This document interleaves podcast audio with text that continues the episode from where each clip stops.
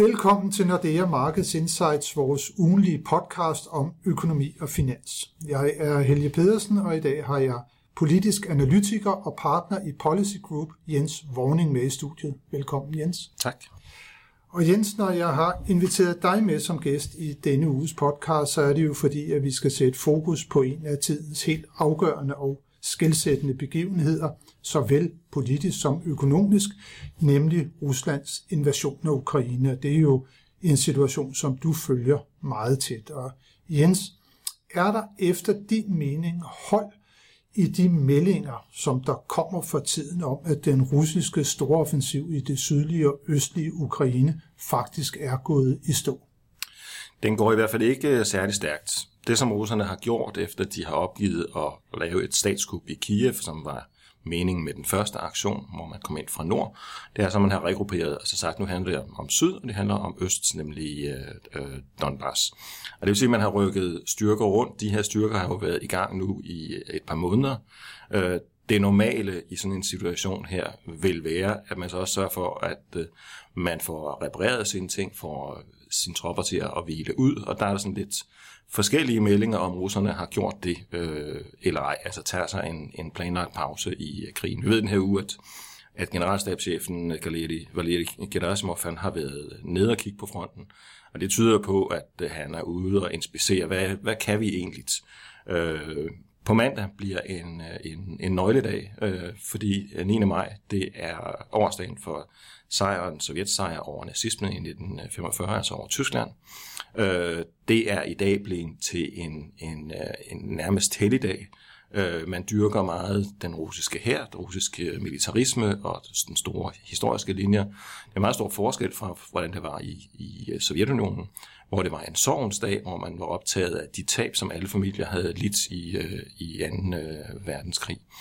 Øh, så Putin er nødt til at melde noget ud øh, på mandag, noget markant. Øh, og vi spekulerer meget i, øh, hvad det bliver. Der går lidt løse rygter blandt andet fra Viktor Orbán i Ungarn om, at øh, Putin han vil stoppe krigen på, på mandag. Det stiller jeg mig stærkt tvivlende øh, over overfor, fordi det, den, man stopper ikke bare sådan en krig. Jeg har ikke set bevæggrunden øh, til det, fordi Putin skal have en, en sejr. Det vi frygter på mandag, det er, at Putin han kalder til massemobilisering.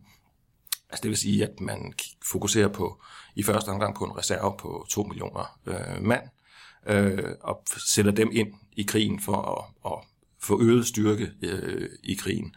Det vil være en, en kæmpe tragedie, hvis det sker, for det er ikke trænede mennesker, der kommer, der kommer ind. De russiske tabstal som vi gætter på er rigtig, rigtig al- alvorlige i øjeblikket, øh, vil kun stige, og det vil sige, at øh, altså, de facto så vil Putin gøre sig skyldig i, øh, i folkemord på sin egen befolkning ved at sende de her unge mænd øh, øh, i krig. Men det kan også være, der kommer noget andet fra ham på, på mandag. Men mandag giver et fingerpeg om, hvad, hvad Ruslands plan er øh, de næste øh, uger frem øh, i krigen. Så der er bestemt efter din opfattelse en risiko for, at vi kan få en ny eskalering af den militære konfrontation imellem Rusland og Ukraine. Og rent logisk kan jeg ikke se andet, end at Putin har behov for en eskalering, fordi Putin har behov for at få en eller anden form for sejr ud af det her. Ikke bare en, han verbalt formulerer, Øh, hele hans opbakning til ham i, fra sikkerhedsstyrkerne og fra militæret afhænger af, at han får en sejr, der også for dem er, er, er troværdig. Ellers er han, hans personlige position lige pludselig helt øh, ekstremt øh, truet. Og der er ikke nogen dialog mellem Putin og Zelensky, der peger i retning af et topmøde mellem, øh, mellem de to. Øh, og der er ikke rigtig nogen scenarie, hvor man siger, at Putin kan forestå noget, som Zelensky han vil sige, det er en rigtig god idé, eller, eller omvendt. Øh, så jeg siger, at, at russerne har et behov for eskalering af, af krigen, og vi får et svar her øh, efter 9. maj på, hvad det er for en type eskalering, russerne vil spekulere i. Og det vil jo i givet fald også betyde, Jens, at vi vil se en eskalering af den økonomiske krig, som der pågår for tiden mellem Vesten og så Rusland. Vi så jo allerede her i sidste uge, at øh, russerne de gjorde alvor af deres trusler om at øh, lukke for gassen til Polen og Bulgarien, fordi de ikke ville betale i rubler. Måske en symbolsk handling, men stadigvæk det viser, at russerne er også villige til at øh, gå videre i krigen. Og nu snakkes der jo om, at EU snart vil komme med en embargo imod import fra russisk olie. Hvordan ser du, at denne her krig, den økonomiske krig, den så kommer til at øh, udvikle sig, når det er, at vi går endnu længere frem i tiden. Øh, hvad er de næste skridt ud over det her omkring en olieembargo, man kan tage? Og så skal vi vel også snakke lidt om, det her det er kun de vestlige lande, der har en embargo mod Rusland. Rusland har fortsat store kommercielle interesser andre steder i verden, som de for tiden gør meget for at opdyrke ekstra. Altså det viser først og fremmest, at, at Rusland er meget determineret på at kæmpe den økonomiske øh, krig øh, med os, ved at stille os i en, øh, en række øh, dilemmaer. Øh, og det første dilemma, det er det her med, at øh, man nu har sagt, at vi skal betales i rubler. Det kan gøres på en måde, som, øh, som sådan set måske også er spiseligt for, for jer, i og med at man siger, at man skal oprette to konti på, i Gazprom Bank. Og så kan man sådan set sådan ser nogle selskaber i Europa på det, betale i euro eller dollar til Gazprom Bank, der så til den anden konto veksler til, til, til rubler. Øh, vores kurs i sanktioner er, at, at vi vil ikke betale i, øh, i rubler, medmindre det, der står det i kontrakterne, det gør der i nogle. Øh, der står der, at det er valgfrit, hvilken valuta man, man, man betaler øh, i. Andre er bundet op på enten euro eller, eller dollar. Der er kommissionens linje, at så skal man som land og som energiselskab øh, fastholde det. Øh, og det er klart, der er en, en splittelse der, fordi der er aktører i Europa, der har vanvittigt meget brug for den russiske øh, gas, og derfor gerne vil holde forsyningen øh, løbende. Altså energipriserne er allerede på et, et meget, meget højt niveau og presser øh, virksomheder over hele øh, øh, Europa. Øh, så der er et pres øh, på os, øh, på os øh, der, og russerne spekulerer i, i splittelsen øh, hos os. Så har vi den her uge set, at øh, Gazprom har været ude og fortælle, at for 2021, der har de et øh, rekordregnskab. Øh, altså rekord øh, overskud, også ligesom for at sige, at øh, jamen, vi, kan, vi kan holde til det her øh, længe. Og så er det jo rigtigt, og det er det andet sted, hvor vi har dilemma i, i EU, når vi diskuterer for eksempel, som man gør i den her uge, hvor skal vi lægge snittet på, på uh, sanktioner over for olie, for eksempel, skal vi lukke helt ned, eller hvad, hvad, skal, vi, uh, hvad skal vi gøre uh, uh, der? Jamen så er der jo en logik lige pludselig, at fordi vi har den her krig, også den økonomiske krig, så stiger øh, energipriserne, og dermed så skaber vi nogle globale energipriser, som gør, at det russerne ikke tjener på os, det gør det måske prof- endnu mere profitabelt øh, til anden side. Så vores økonomiske krig mod Rusland kan gøre Rusland rigere, selvom vi laver sanktioner. Det er også et dilemma, der, der ligger i det her. Øh, og så tænker jeg, at vi, vi kan kigge lidt på tidshorisonten i, også sådan at virksomheder kan, kan planlægge, hvad de kan, kan støtte ro på. Øh, så går der jo tid med de her øh, sanktioner, før de indfases. Altså, vi lukker for kul, men det er først fra august, vi lukker for, for, for kul. Øh, bliver man enig i den her næste uge om sanktioner på olie, så antages det først at være fra januar 2023 tidligst, at det kommer i effekt. Det vil sige, at vi har adgang til russisk olie resten af, af det her år. Og gas ligger endnu længere ude i, i, i fremtiden af grunde, som, som vi har god grund til, for det er en meget stor energiressource, øh, øh, som skal omstilles, og det er ikke så... Øh, ikke så, øh, så lige til. Øh, men vi kan jo blive overrasket af, at, at russerne vælger at, at slå først, som de har antydet i forhold til Polen og, og Bulgarien. Ja, der må man i hvert fald sige, at der øh, gjorde de alvor af, af deres trusler om at lukke for gassen. Og nu så er du inde på, at det er, at det varer noget tid, både med hensyn til, at man lukker for kulden og nok også for olien. Ligger der også det strategiske i det, altså man skal have opbygget nogle lager, inden det er, at vintersæsonen, som jo er en stor fyringssæson, og der, også der, hvor vi bruger rigtig meget energi, øh, at, at, at den står så for døren, øh, er der også en, en, en årsag til, til det? Der er i hvert fald den tanke fra, fra de vestlige aktører, som skal levere den her gas ud til forbrugerne, at de ved godt, at lagerne skal have en vis størrelse øh, allerede til sommer, for at vi kan se nogenlunde trygt hen på, på vinteren. Og der kan vi bare se, hvordan hvad russerne gjorde i 2021. De har, øh, Gazprom øh, levet op til alle deres kontraktlige forpligtelser. Det har de en, en god historik på. Øh, øh, agerer som, som kommersiel øh, øh, aktør der, øh, men kun på de kommersielle forpligtelser, som, som de var bundet op på af langtidskontrakter. Øh, der, hvor man kan sælge gas på det åbne marked, øh, og hvor Gazprom med høje priser kunne have en interesse i at fylde vores øh, lager op, øh, der valgte man øh, at sænke leverancerne via de øh, kanaler. Sådan ser det, at vi i 2021 kunne se, at vi får problemer med, med gas øh, hen over, over vinter. Og det er klart, det våben kommer Rusland til at bruge mod os øh, øh, igen. Og igen, det er det her med, at vi, er, vi står meget fast sammen om, om Ukraine nu her, med en krig, der er mere end, end, end to måneder, måneder gammel. Men forbrugerne i, øh, i Østeuropa øh, og danske forbrugere for så vidt også kommer til at se, nu bliver det igen rigtig, rigtig dyrt at varme, varme husholdninger op hen over vinter. Øh, både for velstående familier, men også for fattige familier, som der er en del af i, i Europa. Hvordan vil enigheden øh, så være? Så bliver det jo indrigspolitik i de enkelte lande. Hvorfor skal vi betale så høje priser? Øh, hvorfor skal vi, skal vi ruineres og må have kolde hjem øh, og den slags? Det kan jo blive en politisk dagsorden i en række lande i, øh, i, i Europa, og så er enheden igen truet. Ja, vi har jo allerede set, at øh, rigtig mange EU-lande har været ude på et forholdsvis tidligt tidspunkt at begynde at subsidiere husholdninger og virksomheder, som følger de her meget høje både gas- og elpriser, som vi øh, har for tiden. Og der er vel også en begrænsning på, hvor længe kan man blive ved med at have de her ekstremt dybe lommer. Pandemien, den kostede dyrt på de offentlige finanser. Nu kommer krigen til at koste dyr, og samtidig så fører den meget høje inflationsrate jo nu også til, at centralbankerne rundt omkring i verden begynder at sætte renten op. Det vil sige, at det bliver også dyre for staterne at skulle servicere deres gæld fremadrettet. Er det så noget, som du tænker, at måske Putin han også lader indgå i sine overvejelser? I hvert fald folk om, omkring ham, der har forstand på økonomi og mere forstand på økonomi, end, end han har, øh, tænker i de her i de her øh, baner, og, og Europakortet er ret oplagt. Altså ser man på et land som, som Danmark, så ligger vi jo godt. Vi er langt fremme i den grønne øh, omstilling, hvis vi kigger på øh, den, den gennemsnitlige kurs i, øh, i, øh, i Ukraine. Vi kan relativt let, der er et praktisk problem for os, de husstander, som er koblet op på gas, men vi kan relativt let komme væk fra at være afhængige af, af naturgas øh, overhovedet.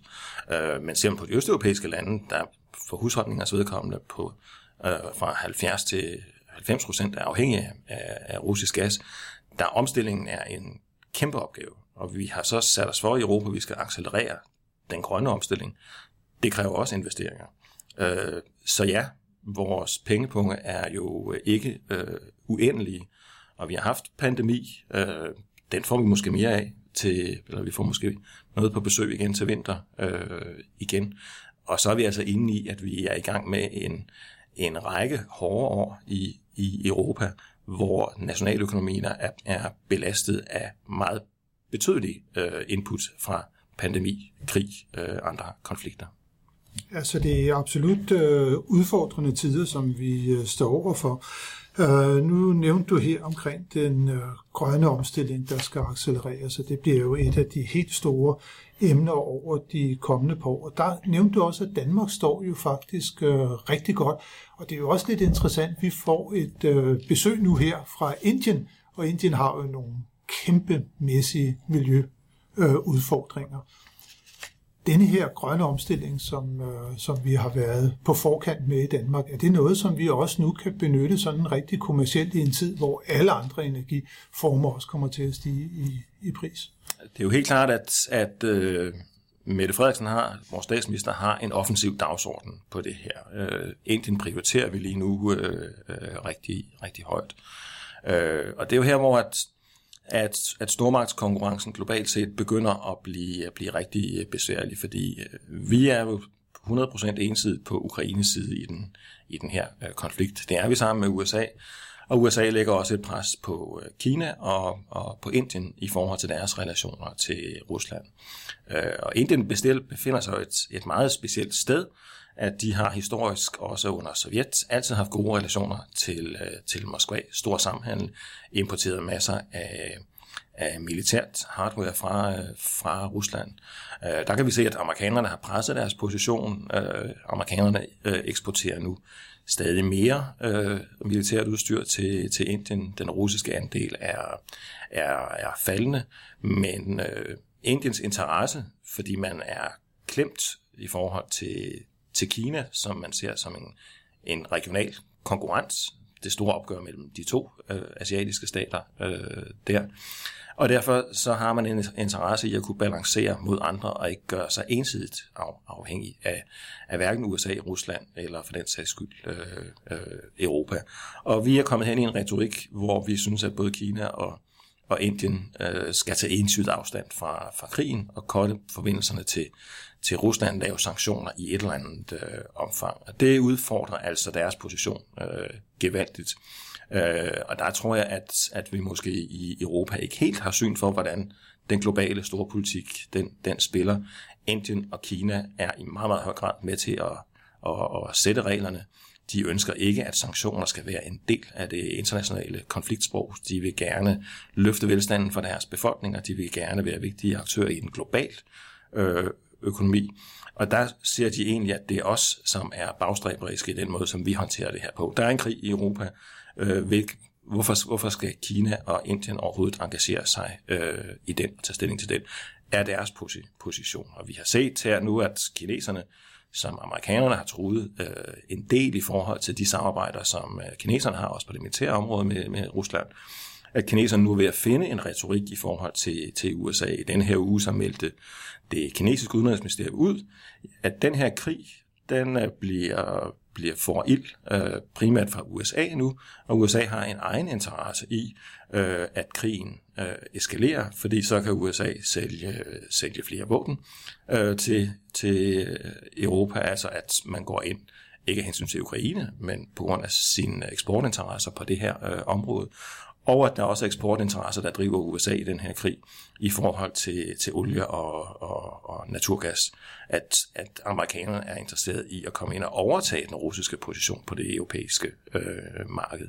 Så kineserne er nu ved at have en retorik om, at amerikanernes interesser ikke er så ideelle, øh, som amerikanerne selv øh, lægger ud øh, med. Og det tegner så også konturen af, hvad det er for en stormagtskonkurrence, som vi konkret står med øh, lige i, i øjeblikket. Det kommer til at tegne nogle konturer øh, fremadrettet, også i forhold til, hvilke markeder kan man være på, inden for, for hvilke brancher, og hvor må man trække sig, som vi har set helt øh, dramatisk og ekstremt med det, med det, det russiske marked. Det bliver en del af den globale markedsplads i, i det kommende årti. Så stormagtspolitik, geopolitik, det bliver nogle af kerneordene også i bestyrelseslokalerne rundt omkring i danske og andre virksomheder. Det kan vi jo helt praktisk se, fordi vi har lige pludselig fået nogle udfordringer i forhold til energipriser, i forhold til fødevarepriser, i forhold til inflation, som hvis vi havde haft den her samtale for et, et par år siden, så ville vi sige, sådan ser verden ikke ud. Øh, det er en globaliseret, samarbejdende øh, verden. Nej, det er også en, en geopolitisk konkurrerende øh, verden. Og graden af samarbejde, graden af konflikt er det, der bliver definerende for, hvad for nogle udfordringer man også får i bestyrelseslokalerne øh, det, næste, det næste år og de næste mange år. Så på den måde, så igen for at vende tilbage til det, vi startede med, så er det simpelthen en øh, helt, helt øh, skældsættende begivenhed, som vi får nu her med krigen i Ukraine. Den kommer til at få en kæmpestor såvel politisk som økonomisk betydning, og ikke mindst når vi ser, at den kommer lige i kølvandet på den verdensomfattende pandemi, som jo langt fra er overstået endnu, Jens. Den kører fortsat på, om ikke fuld blus, så i hvert fald på tilstrækkeligt blus til, at man vælger at lægge eller lukke store dele af Kina ned. Igen også med konsekvenser for de globale værdikæder. Ja, så vi kan jo se, at øh, forsyningskæderne, de globale forsyningskæder, har været under pres nu i, i nogle år. Øh, krigen her bidrager også øh, med inden for kritiske områder med at bryde forsyningskæder ned. Øh, og hele den der strategi, man kan have som internationalt firma eller globalt firma, hvad for nogle forsyningskæder kan vi stole på er stabile. Det er jo en af de helt store øh, udfordringer for virksomheder, som, som er globaliseret i den ene eller anden, en eller anden form. Ja, vi kan i hvert fald også konstatere, at de nedbrud, som vi har set i forsyningskæderne og de kraftigt stigende råvarepriser, blandt andet som følge der af energipriserne, det er noget af det, som er med til at bidrage til, at inflationen i dag er vendt tilbage til niveauer, som vi ikke har set det siden 1980'erne, og som altid her i slutningen af podcasten, der skal vi se frem mod næste uges nøgletal, og det er faktisk netop i næste uge, den store inflationsuge, hvor det er, at vi får inflationsdata både for Danmark og Norge, det kommer på tirsdag, vi får dem fra USA, og det bliver jo helt afgørende også for de finansielle markeder på onsdag. Og der skal vi lige huske på, at inflationen i marts måned, der nåede altså op på 8,5 procent i USA, og nu får vi så april månedstal, og der er bestemt øh, grund til at, at øh, frygte, at inflationen den øh, bliver, bliver lige så høj her i, i april måned, som vi så det i marts måned, og så får vi endelig også fra nabolandet Sverige. På torsdag får vi også inflationstal derfra. Så det er store inflationsuge, men det er jo altså også den uge, der som bekendt øh, begynder den 9. maj, hvor det er, at vi risikerer at få nyt afgørende fra øh, situationen i Ukraine. Hvad har Rusland tænkt sig at bruge den 9. maj til? Tusind tak, Jens, for at være med øh, i dag øh, i denne her uges øh, podcast og berige os om situationen i Rusland og Ukraine, og tak til alle jer, som har lyttet med. Det håber vi, at I også vil gøre, når vi er tilbage med nyt fra de finansielle markeder igen i næste uge. thank you